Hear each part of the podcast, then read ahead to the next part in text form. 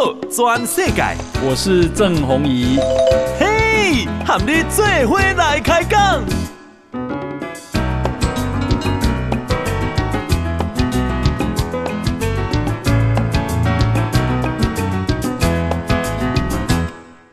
大家好，大家好，大家阿曼，我是郑弘仪，欢迎收听《给他给的波度转世界》啊。我们今天邀请到大家的老朋友啊，是啊这个产经新闻台北的支局长石板明夫哈，石板你好啊，主持人好，大家好，好，诶，先讲一下，帮石板宣传一下啊，石板的好节目《宝岛观世界》啊，也是每个礼拜六啊的下午五点到六点播出。对对对，就是接您的那个。呃，那本来是我时段，什么叫接我？对对对，哎，您是周一周五对不对？周一周五的礼拜六重播啊啊，是吧？现在我礼拜六没有重播，就被你占走了啊！不好意思，不好意思。哎呀，你看我恩将不不，我以德报怨，开玩笑啊。好，这个啊，因为石板民夫啊，大家很多人了解你了啊，就是说。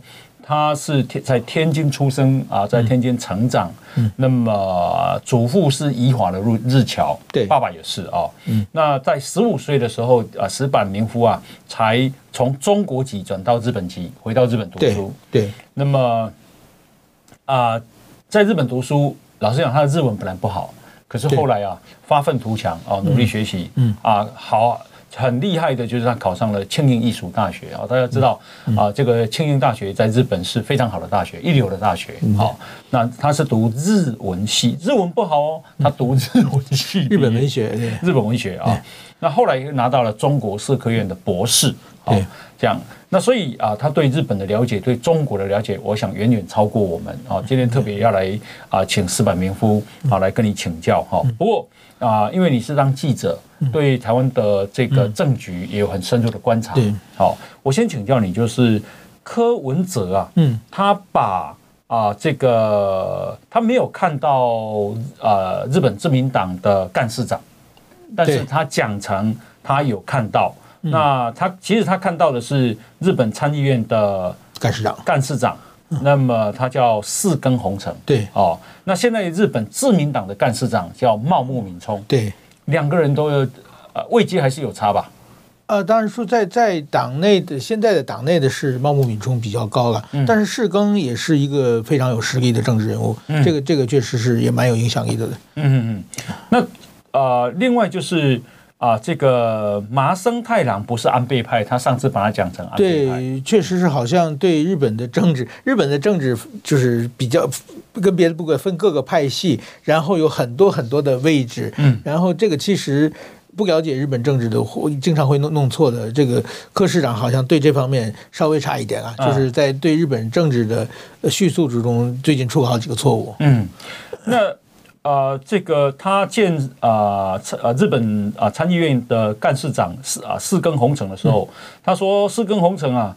诶，私底下跟他讲说，台湾要加入 CPTPP 啊，要死那个心，哦，嗯，要死那个心就没有希望了，不要再努力了，哦，嗯、那可是四根红尘好像不是这样跟他说的，四根红尘是说有中国的阻力啊，对。是比即使加入并不容易哦，你们要一国一国去谈判，对，那我我想问的就是说，日本的政界怎么看柯文哲这个人？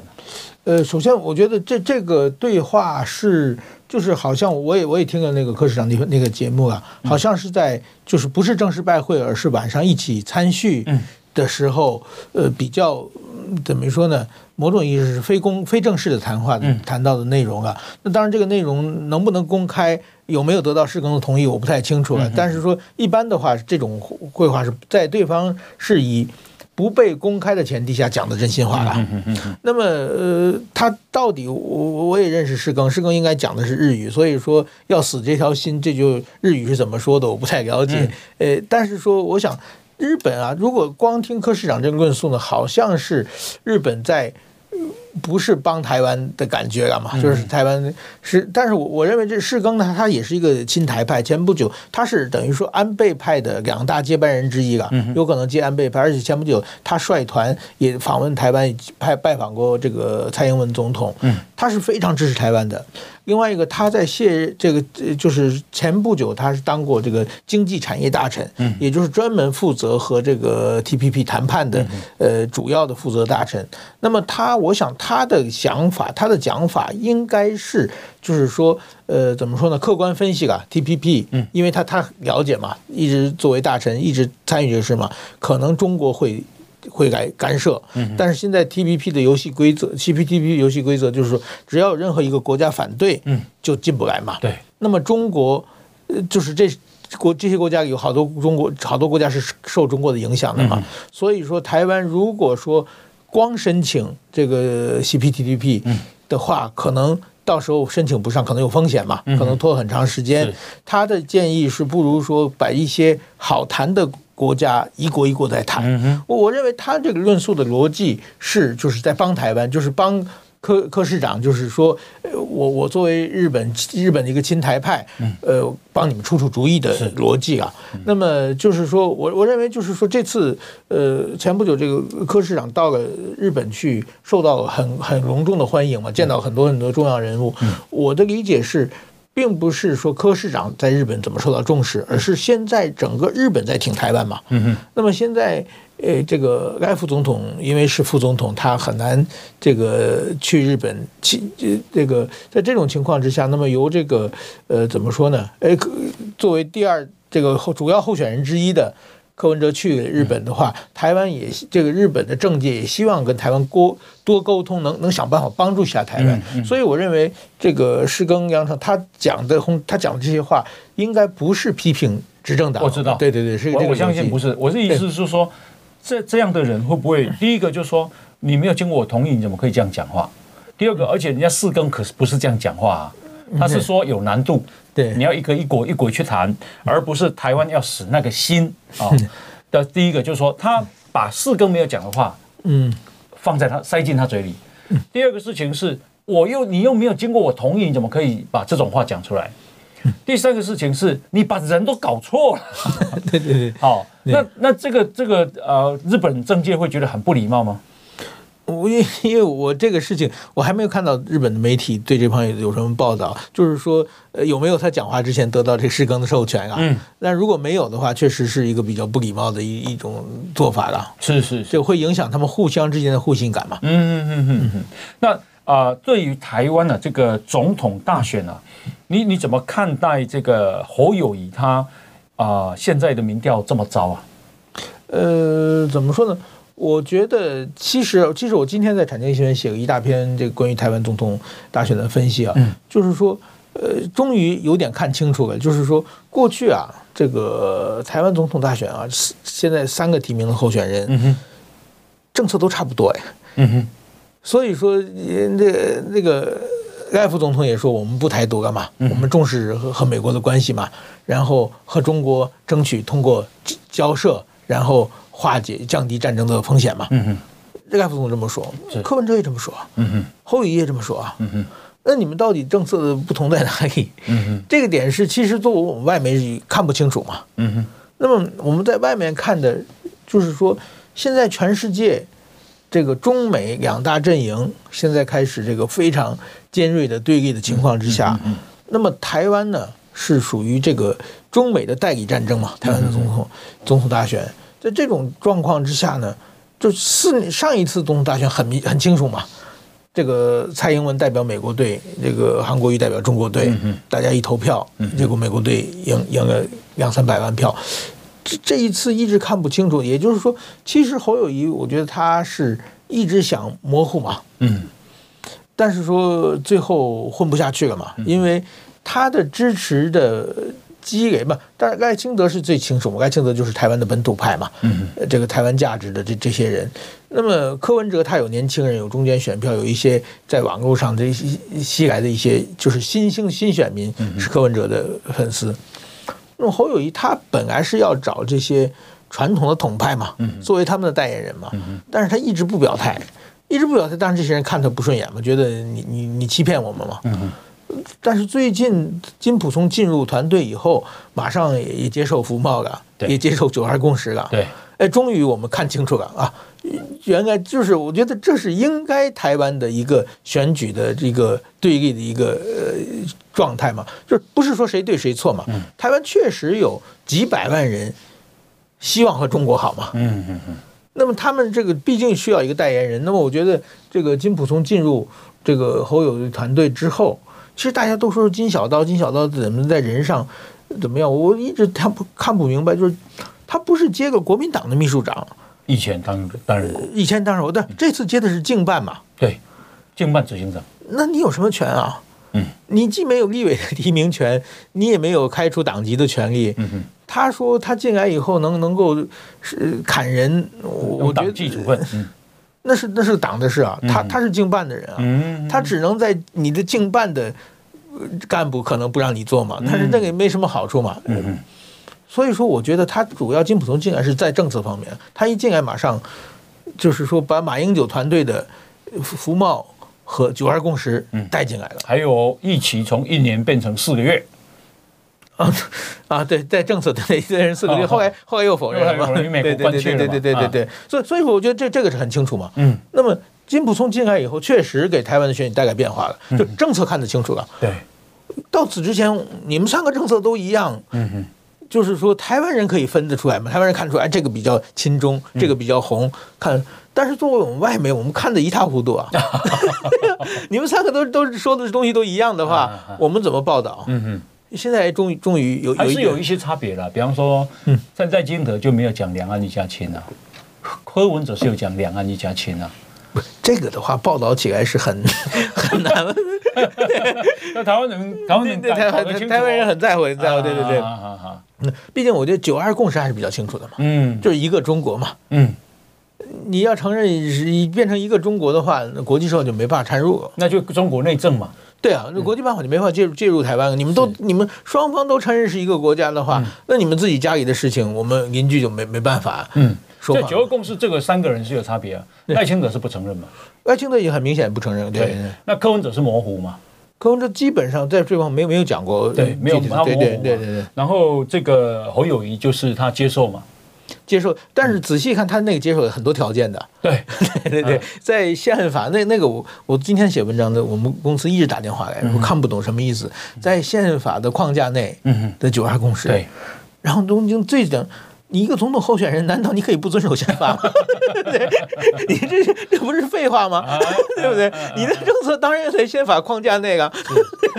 你要不对，所以所以说类似这样的，就就是说，确实还还是很很细，不接受一国两制的九二共识。嗯，侯友谊可以讲，本来他想模糊了，对，但是他因为民调不好。嗯，所以就不断的往深蓝靠了，对，就被那个马英九跟金溥聪拉着走了，嗯，这样子。可是好像民调也没有回来啊，不，现在等于还有郭台铭一直在捣乱嘛？对，嗯，如果没有郭台铭的话，可能这个深蓝可以归队嘛？嗯，现在深蓝觉得郭台铭像自己人嘛？嗯嗯嗯，所以深蓝还不愿意归队啊，所以这民调还回不回不去？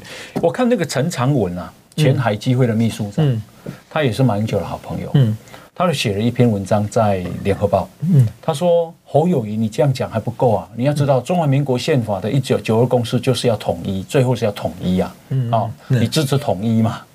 对，他陈陈长文是要统一的，对，好，然后他就反问侯友宜说，你威德不足啊，你要讲啊，你要讲，要最后要统一啊，对对对，不，我我觉得要就是说。这其实我认为啊，政策没有好坏嘛，嗯，就是一个政策理念嘛，大家选择嘛，你对放在这里去选择嘛，嗯，那但是说政治人物最不应该做的就是，你明明想往西走，你偏偏嘴上说说往东，或者你假装不看西边，对不对？假装我在中间，在到时候选完以后你往西走，嗯，这属于一种欺骗行为嘛，是你一开始就讲我要统一，就刚才您讲的嘛，嗯，陈长文先生，那我觉得那很好，您大大说让那选票决定嘛，嗯嗯嗯，他不敢讲啊，台湾支持统一的人没几趴啊。嗯，那么但是政治人物你你要说服嘛，嗯，对吧？你如果理念你相信政治的理念正确，你有说服吗？当年党外也是没有几趴支持者嘛，就是他们通过一个常年的说服工作以后，慢慢慢慢他们才扩大嘛。对，这是一个政治常态，不要怕你支持人少，只要你对你自己相信的理念有自信的话，你应该大胆的说出来嘛。嗯嗯嗯，是。那郭台铭选不选？我其实我一直认为他在选假的，他选假的，为什么？因为三四年前选过玩过一次同样的手段了嘛。啊，那对他有什么好处呢？我认为他的很多的这个身家性命都在中国嘛。嗯。他要在中国表示我在台湾是个人物。嗯。我在台湾有影响力。是。等等，或者是我觉得，在中国来看，我们如果站在宋涛的角度上，我是宋涛的话，嗯。现在这台湾国台办主任，对，现在这三个候选人我都不敢支持。嗯，就是说，老板给我钱啊，说你这次台湾选举你要支持，你要支持我们自己人。嗯，钱要砸下去。嗯，我看哪个都不像自己人。嗯，就是赖清德、侯友宜过这个呃侯侯友宜和柯柯文哲，对，他最害怕的是我钱砸下去，嗯，没当选没关系，嗯，我我敌人太强大。国际环境不好，嗯，我钱砸下去，当选了，嗯，结果发现不是自己人啊，那我老板要收拾我了吧？钱砸下去了，才发现他是个李登辉。对对对，所以说这个的话，嗯，我觉得宋涛他宁可我就是说我不都不砸，我也不能不能犯这个错误嘛。嗯嗯嗯嗯。那么他要找一个确实是统派嘛。嗯嗯嗯，就是讲个什么金门宣言之类的，确实是要跟我们统一的人。嗯嗯嗯。那我我钱砸下去，我的所有资源调动下来，我在支持他。嗯，他没选上，那么跟我没责任嘛。嗯嗯，我已经尽力了嘛。嗯嗯，我没看错，但是我要看错就麻烦了。是，所以说我我觉得就是说，像嘛赖清德当然是跟洪苗正的台独，就是在在中国来看啊，在当然他现在台湾不准呃不承认，这赖赖清德本人也说不用台独，但在中国来看，基本上都都是台独嘛。所以说赖赖清德基本上他他是不敢动的。柯文哲他的政治立场摇摆太过剧烈嘛？嗯嗯嗯嗯，二零一四年、一五年和现在的柯文哲完全不一样，不是一个人嘛？那这个说不定什么时候还回去啊？嗯嗯嗯嗯嗯，这是有可能，你从那边过来的嘛？所以这个万一他回去，我怎么办？嗯，对不对？其实李登辉也是回去了。嗯嗯，李登辉九十年代他的那个总统对总统就任言论都是统统统派的言论嘛？但是他也走掉嘛？那其实我觉得侯友谊也是一样嘛。嗯嗯，侯友谊确实是连台湾的那些统派都不相信他。嗯嗯嗯，对。还别说中国了，对，别说中国，中国更不敢相信啊，对不对？你们天天知根知底的人，你都不相信他，啊啊有意思。好，我们啊现在访问的呢是石板明夫啊，石板明夫呢也是啊这个我们电台的啊这个同事啊，他是宝岛观世界，在礼拜六的下午五点到六点啊。好，其实他还有一个好节目是在华视《三国演义》，对好。那么石板明夫啊，那么刚刚啊就觉得说，在两岸的政策上，从国际媒体看，其实赖清德、柯文哲跟侯友好像差距不是很大，不好写了啊，对，不好写。那你觉得最后啊，有办法看出谁会当选吗？嗯，我常说，我说台湾的这次选举就是两个医生，一个警察，一个商人嘛。啊，现在警察、商人都出局了啊，所以明年一定是医生啊，只是内科还是外科的区别。哦，两个都出局了。商商商人和警察都出局了，对啊，好好好，那啊，这两个医生，内科跟外科谁的几率比较高？当然，现在内内科医的这个几率是很高的了。嗯，呃，但是说内科就就是赖清德，对对对对。但是说柯柯文哲的话，就是就是唯一有挑战总统的可能性了，因为到到现在为止，现在在横空出世出现一个新人的话，也不可能没有时间了嘛。那就是刚才讲这四个人嘛，是那四个人基本上就是他们。另外两个的这个就是侯侯和郭的先天不足已经很明显了嘛，嗯嗯嗯，他们没有爆发力，就是他们的支持率其实天花板更明显嘛，嗯嗯嗯，那么赖清德现在他是属于领先的，嗯嗯，但是很多人呢他有天花板嘛，对，这个柯文哲属于在后面追的，嗯嗯，后面追的话，他能追到什么什么时候？对，他这个趋势能够涨得多快？嗯嗯，还有途中会不会摔倒？嗯嗯。这些是一个要素，但是现在当然是艾青德在领先的状况啊。如果如果说真的就是菲律大联盟真的统合的话，嗯嗯，那确实赖清德很危险。嗯嗯嗯。但是国民党最擅长的就是内斗了，这个 对对对，我们千万不要这个低估 国民党内内斗的能力啊。所以说整合的可能性不大，在历史上，从宋教仁开始从来没整合过。OK，那你觉得国会最后会呈现什么样？国会其实就是说还就是还看他们就是所谓的非绿大联盟的整合的程度了。嗯嗯嗯。那么就是说柯柯文哲他就是其实主要这次最重要的日本叫台风眼嘛。嗯。这个台暴风眼的中心是柯文哲了。他怎么做其实有很大的这个变化的可能性啊。嗯。就是说。如果说立委能够就是非绿的合作在一起的话，嗯、那么我想民进党保持半数很难啊。嗯嗯。但是如果说这个谈判没有谈拢的话，嗯，那么民进党说不定就就会打赢嘛，因为这个在野党分裂嘛。嗯嗯嗯嗯，这个整合，但是我觉得这主要是取决于柯文哲了。嗯嗯。但是柯文哲的问题是，柯文哲没有军师，他什么都靠自己做嘛。嗯嗯嗯。如果柯文哲周围有什么傅昆奇啊、什么金溥松那种军事替他操盘的话，可可能的话，这这些谈判需要操盘手来谈嘛。嗯嗯。柯文哲周围没有这样的人。嗯嗯嗯。那呃，这个如果了哦，中国真的打台湾的话，嗯，诶，日本到底会扮演什么角色？嗯，这个这个问题是，就是说，其其实这几年，嗯，大家一直讨论都是这个问题啊。对，呃，但是说这个需要有各种各样的，就是所谓打台湾的话，它有各种可对各种可能性，战争爆发的原因、爆发的时机、规模、烈度，这这都会有各种各样的这个关牵扯。但是说，我们看到日本政府最近一连串的动作，嗯。其实都是在，就是牵制中国，希不希望中国在台湾动武的这么一个动作。是，那么其实我觉得这个是日本比美国还要着急。嗯，就是美国一定会介入，但是说美国介入的时机，他可以选择嘛。嗯，那么也许他可能要过于晚一点介入，但是只要他可能要晚一点介入，有有可能啊，就是说，因为一旦。这个也刚才台海爆发冲突的话，美美国百分之百是要介入的。嗯，但是美国要介入的时候呢，其实美国要在一直看国内的舆论也也很重要。当时美国的舆论是怎么样的？包括这次乌克兰嘛，美国介入的比较晚嘛，而且越来越升高，也是根据美国国内的舆论在改变嘛。那么日本的话，其实。呃，怎么说呢？日本的国内是非常亲台的，这这点是我国内非常亲，其实非常亲台的。那么日本也是民主国家嘛，那民主国家其实就看民意走嘛。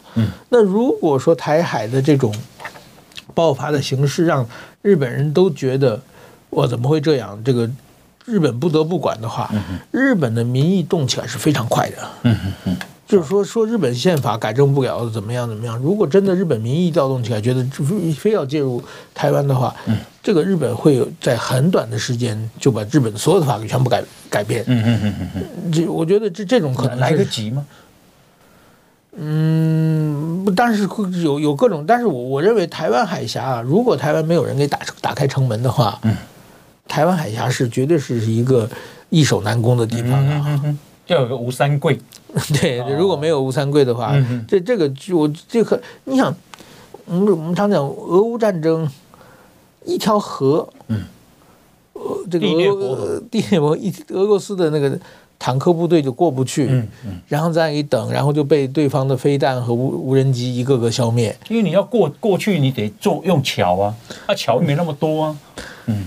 那但是那个河是一两公里啊，台湾海峡一两百公里，一百六十平均，嗯，一两百公里的话，哪那么容易过的？嗯嗯嗯嗯嗯嗯嗯，你首先船都没有嘛，所以说你，所以说一旦我觉得，如果说台湾海峡要是真正出出事的话，嗯，现现在我觉得反方向就是说，二十大之前台湾海峡是。军军事紧紧张是蛮高的。嗯哼。二十大之后，习近平他有意在降低风险嘛？对。我们我们我们现在跟一年前，一年前这时候佩洛西快来台湾的时候嘛，那个时候确实是台湾海峡有点兵凶战危，但但是说说真的，我们也觉得是习近平在假的。但今年的话，这个要降低的很低很低了嘛。嗯。这个全世界都在说中国不打台湾不打台湾，所以习近平召几个前部就要跑到南京军军区去转一圈嘛。所以说，在这这种状况，就是如果真要爆发的话，至少我想半年一年的时候，台海中国要封锁嘛，或者可以封锁嘛，要有很多很多这这种军事上的升高压力的动作。那个时候，我就我就觉得日本会有改变，有修改各种法律的问题。那日本，比如说安田文雄，他前不久在说要在日本的南西诸岛、南西列岛派这个配置一千发这个飞弹，是地对舰的打船的。那看一千一千公里一千发，南西诸岛就是日本的九州这这快到台湾海峡这一段嘛，那很明显是对着中共的船，你不要不要过来嘛。日本的假想敌。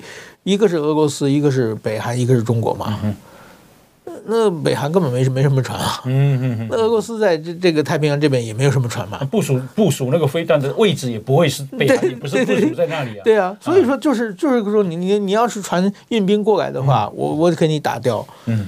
就有这个就所以说日本，我觉得他是一直在做准备。嗯。而且我我。认为就是现在这个安田，安田做很多。过去安田是一个鸽派的政治人物，哎，对对对，他是广岛选出来的。他们家乡过去被核爆炸过嘛，原子弹原子弹炸过嘛，所以广岛是很很爱好和平的。所以他在自民党内属于鸽派，安倍属于鹰派啊。他们那时候鹰鸽合作在一起的嘛。但是安田上来以后，做了很多这个强军的动作啊。所以是现我们常说就是安倍是时势造英雄。呃，这安倍是英雄造时势啊，安田是时势造英雄啊，他逼到那里就不得不得不这么做嘛。嗯嗯，对啊，所以说现在日本人说管这个说是叫外交的安倍，军事的安田。啊，所以说安田在军事上确实动作蛮蛮蛮多的。我觉得照这样下去的话，我觉得台海只要把时间拖下去，嗯。台海会越来越安全的。现在全世界开始在晶片上封锁中国。嗯嗯嗯。呃，晶片上封锁中国以后，你慢慢慢慢的武器的这个呃优劣，世代的优劣将会越来越明显。嗯嗯。所以，而且俄罗斯现在也是垮掉了。嗯。台湾有事就是日本有事。那个台湾有事，假定说啊，真的被封锁了，或者是啊被占领了，对日本的影响是什么？那台湾海峡被封锁了，嗯，其实是跟日本被封锁的意思差不多了。嗯。那船都是从这样开绕啊，稍微绕一下到太平洋再进去。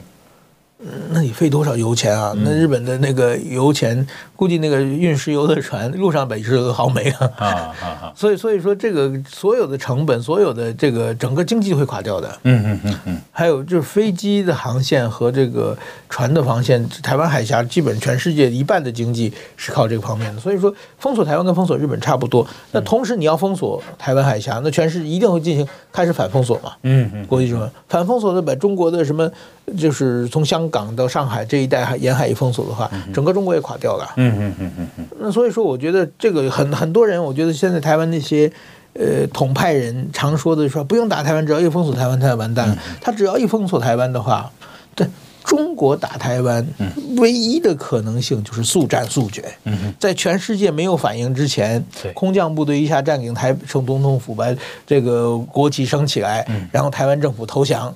这个时候国际社会没办法介入了。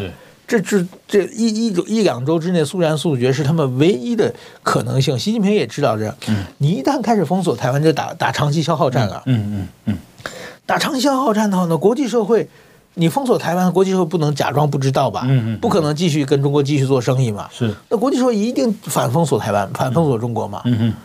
那中国你要养活十四亿，台湾产养活两千三百万，嗯，谁养得起？台湾，但是台湾如果被封锁，台湾的那股市这个经济会很惨，嗯，但是饿不死啊，嗯嗯，那国际社会想给你运点吃的很容易，两千三百万人很好养活嘛，嗯，那中国的十四亿怎么办？是，所以所以说，我觉得这这种说是封锁这个基基本，除除非习近平脑子进水，否则的话，这种很愚蠢的方法不可能做，封锁也没那么简单呢、啊。你要花，你要多多少兵力才有办法封锁？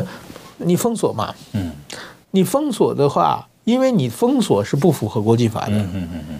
那美国的飞机一定进来啊？对，你打不打？嗯，你如果打的话，你是向美国宣战嘛？嗯嗯嗯。那责任就就就是美直接美国的。打你收拾你，美国就是找个理由参战嘛。嗯哼，你要不打的话，你封锁就没意义啊。对，今天美国飞机进来，明天德国飞机、英国飞机、日本飞机就全进来了嘛。嗯、你到底打哪个飞机？他封锁美国派战舰进来，负责台湾的这个呃呃然后那个食食物的这个运输运输船。对对对对，空投。所以说，过去封锁有多少次？当年那个柏林被封锁的时候。嗯嗯什么面包，所有东西就就投进投下去了嘛，因为封锁不住嘛。嗯嗯。所以说台湾不可能，就是说，我我觉得这这种事是不可能有。但是说，即使这样封锁的话，那时候日本马上舆论就会起来，然后日本宪法就会改正。那日如果说真的日日本二战这么多年来，这美国过去有说日本是一个封在瓶子里的怪兽啊。如果把日本完全释放出来的话。那么中国你想称称霸天下，就基本没就不可能了。等一下啊，先接。哦，不好意思，没关系。OK，哦，OK，OK，没有，不好意思，嗯，OK，没没关系。好，所以封锁不可能，速战速决。老实讲，不是讲讲那么那么容易啊。对，速战速决，你军队得要集结啊，集结从卫星都看得到啊，你怎么速战速决呢？对，所以所以对不对？你要打台湾，难道你不用有军队，然后在在在在沿海，然后大量的呃战机，这的你要打台湾嘛，这样的飞弹起来，对不对？那你你你这样集结，卫星看不到吗？美国没发现吗？所所以说，如果要速战速决的条件是，嗯，台湾是出现一个亲中政权的时候，他才可能偷袭。然后就有吴三桂，对，也有吴三桂，或者或者是吴三桂，或者是。完全没有防卫嘛？嗯嗯。台湾如果亲中政权天天两岸两岸一家亲啊，国际社会也不管你嘛，你们天天你好我好那么好吗？对啊。然后突然间进来一大群人，其实是军人，嗯，一下把总统府占了。是，这这这就用这种就是台湾完全无防备的时候才能偷袭，就就是说。速战速决，前提要偷袭嘛，嗯嗯嗯，对方没有准备嘛，是。现在全世界都拿放大镜看着台湾海峡，嗯嗯，他根本没时间准备啊，是是是，他只要有一点动静，马上就爆出来了嘛。所以说，台湾如果出现一个亲中政权，嗯，哎，然后两岸关系非常好，就马英九政权八年，其实中国完全没有放弃，那个八年给中国争取八年的时间嘛，嗯嗯，他的所有的这这个。呃，侵犯侵略台湾的所有准备都在八年中做做好了嘛？嗯、那么现在如果台湾什么时候再出现一个亲中政权，嗯、那又给他准备了，而且那个时候说不定台湾有几十万观光客啊，嗯嗯嗯，那观光客可能有一半是。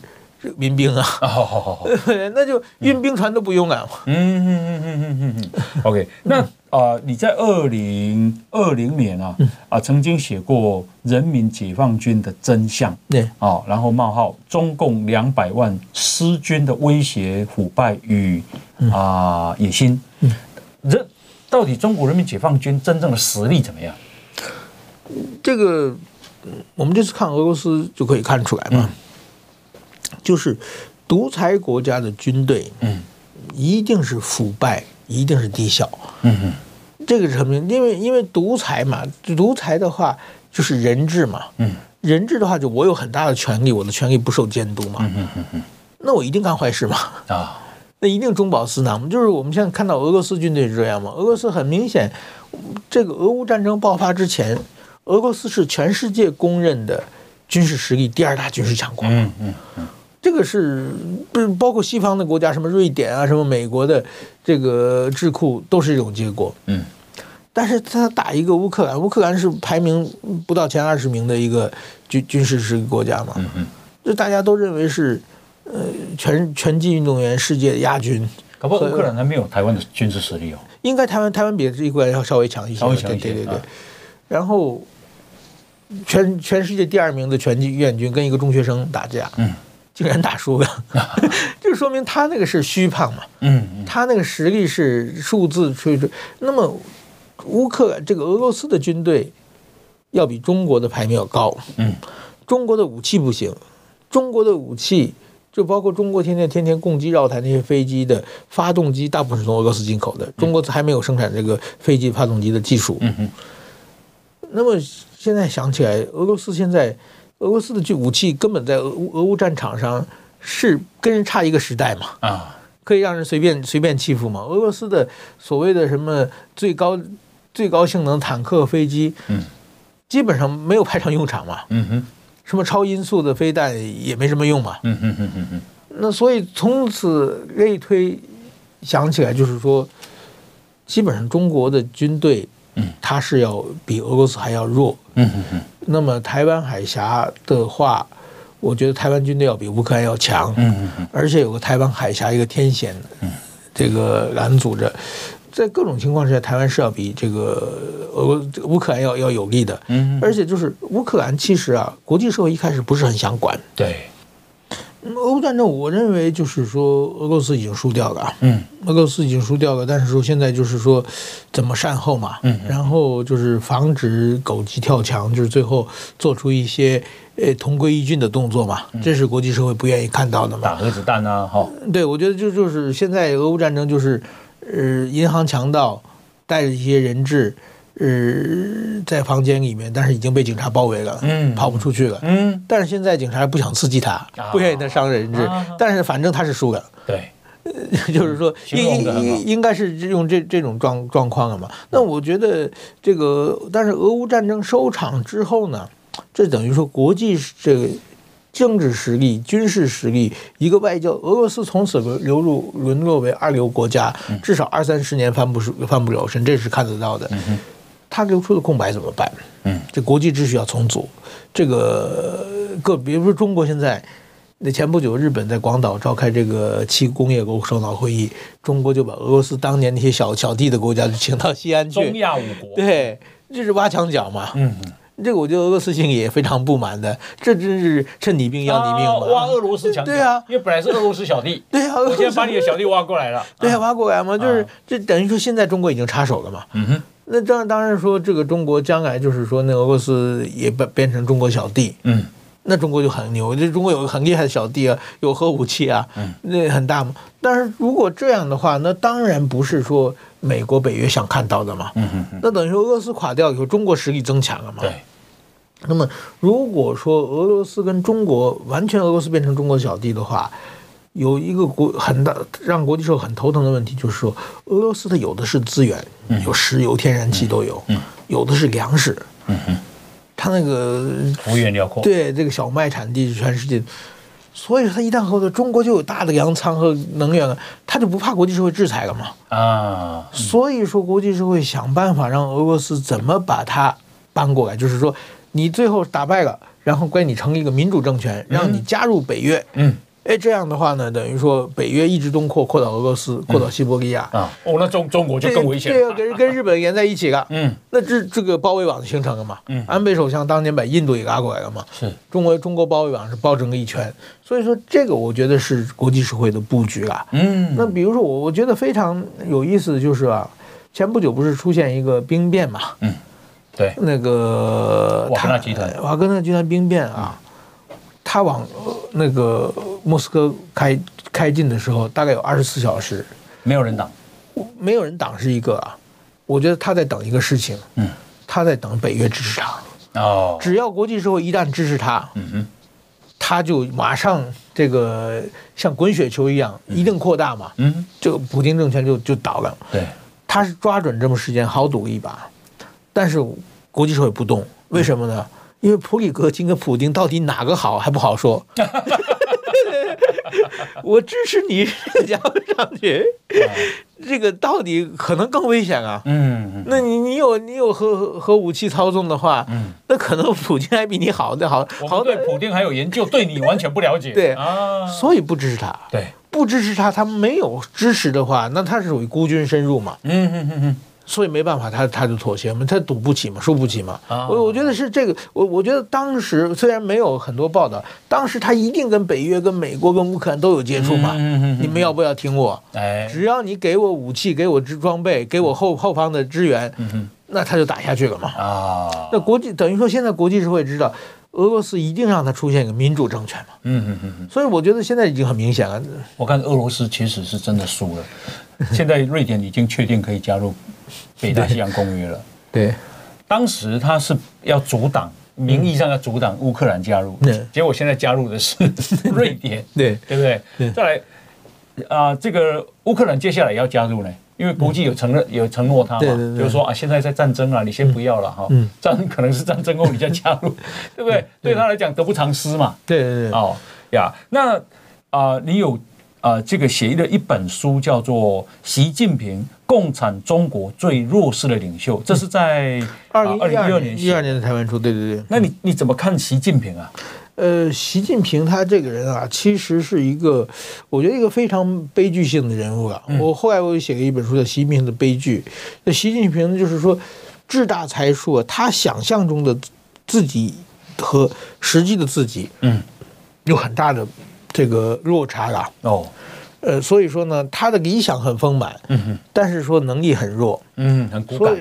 对，所以说呢，他基本上那个。治国啊，就是从一个失败走向另外一个失败。嗯哼，他现在你看他治国，不管是什么中国制造、二零二五啊、一带一路啊，然后他的所有的这个这政策都是都是失败的嘛。那那么呃，在这种情况下，他就一直到现在还疲于奔命，还在搞权力斗争。嗯哼。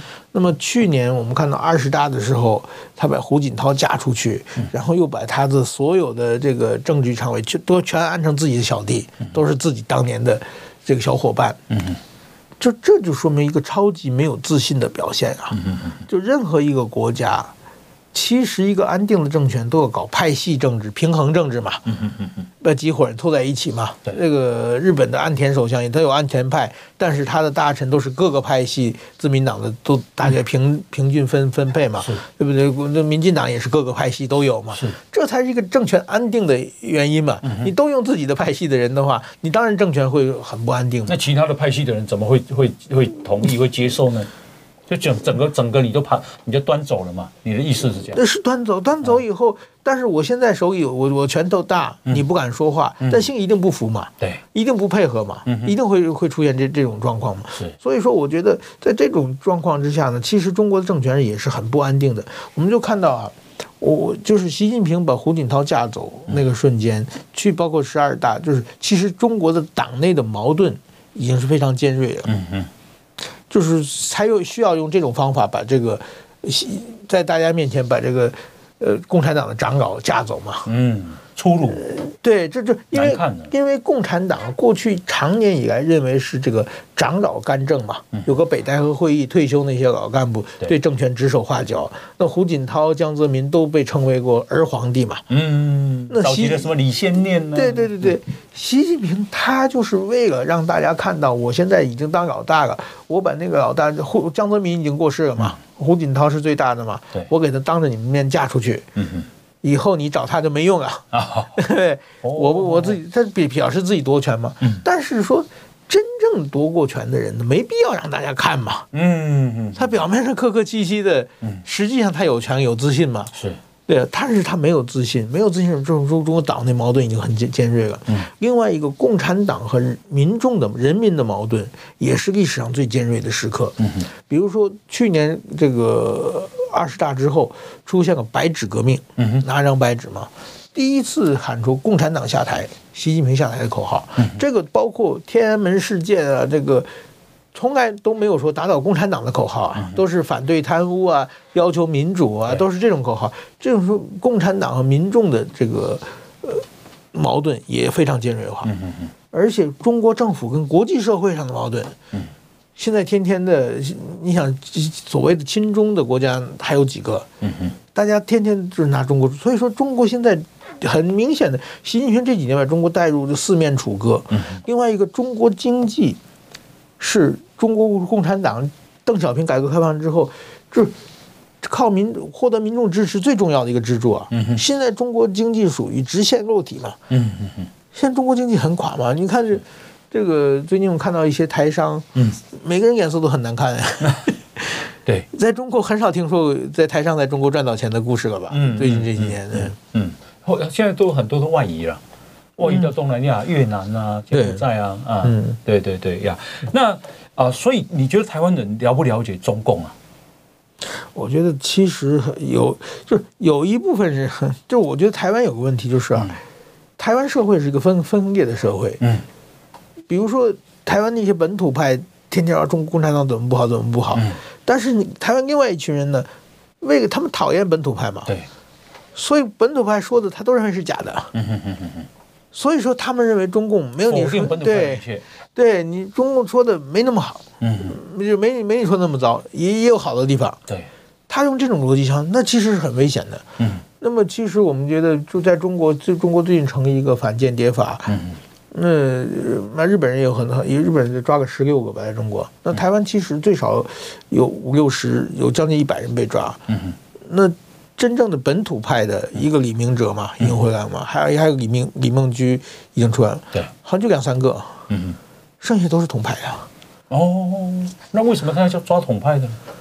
他谁都抓啊！独独裁政权是在在日本，在中国被抓那十六个日本人的话，有我差不多采访过一一半，也采访十个左右吧，有好几个我都认识，都是亲中派啊。嗯，亲中派好抓啊，亲中派好抓。那他抓亲中派对他的宣传不利呀？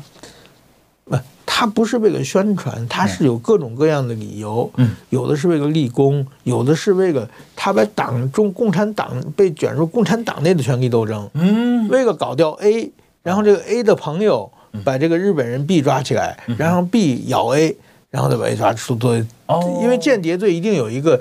向他泄密的家伙，嗯嗯嗯嗯嗯，哦，好几个日本人就因为这个，你跟中国走得更近，那你要是反中派，根本在中国没朋友嘛。对，你亲中派天天他跟他们吃饭喝酒，就很多中国官场很多朋友啊。呀，你可以进入中国吗？我估计我要进去就出不来了吧？应该是那个我的朋友富察，哎，富察，对他就是一个编辑嘛，嗯。他没有对啊，那我刚才那个书其实解解放军真相就是他帮我出的嘛。嗯嗯嗯。但是说，他就是被他那个意见是我的意见嘛，说共产党，但是他就是个编辑，就是因为这个现在被抓起来。对呀，写书的是你呀，观点是你呀，所以说我一定判的比他重啊。OK，那呃，你写的这个呃新书，因为我去诚品书局看到你的书叫《台日大比较》，台湾人一年去五百万。日本旅游啊，对对对，台湾人了解日本吗？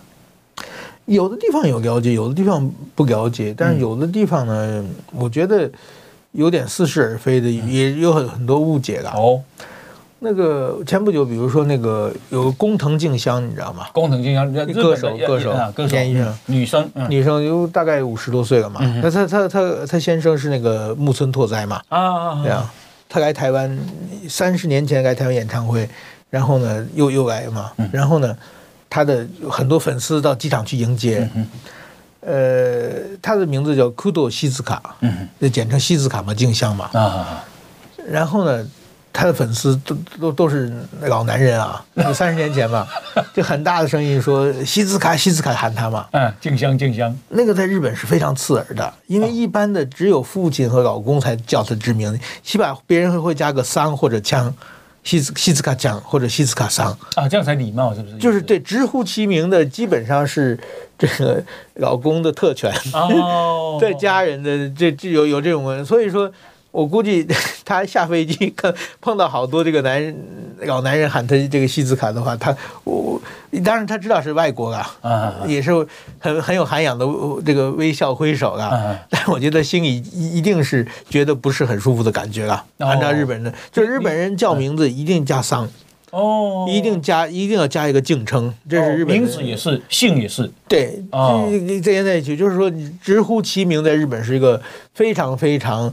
就是不是很寻常的举动啊，就是这一点，我觉得，我想那些粉丝一定是喜欢他才去了嘛，嗯嗯嗯嗯，那觉得我叫你名字表示亲切嘛，啊，但是说一定要加桑，哦哦哦，对，比方说，比方说啊，石板名屋是亚伊塔，亚伊塔，亚伊塔阿阿提欧，阿提欧对，那我就不能叫你阿提欧。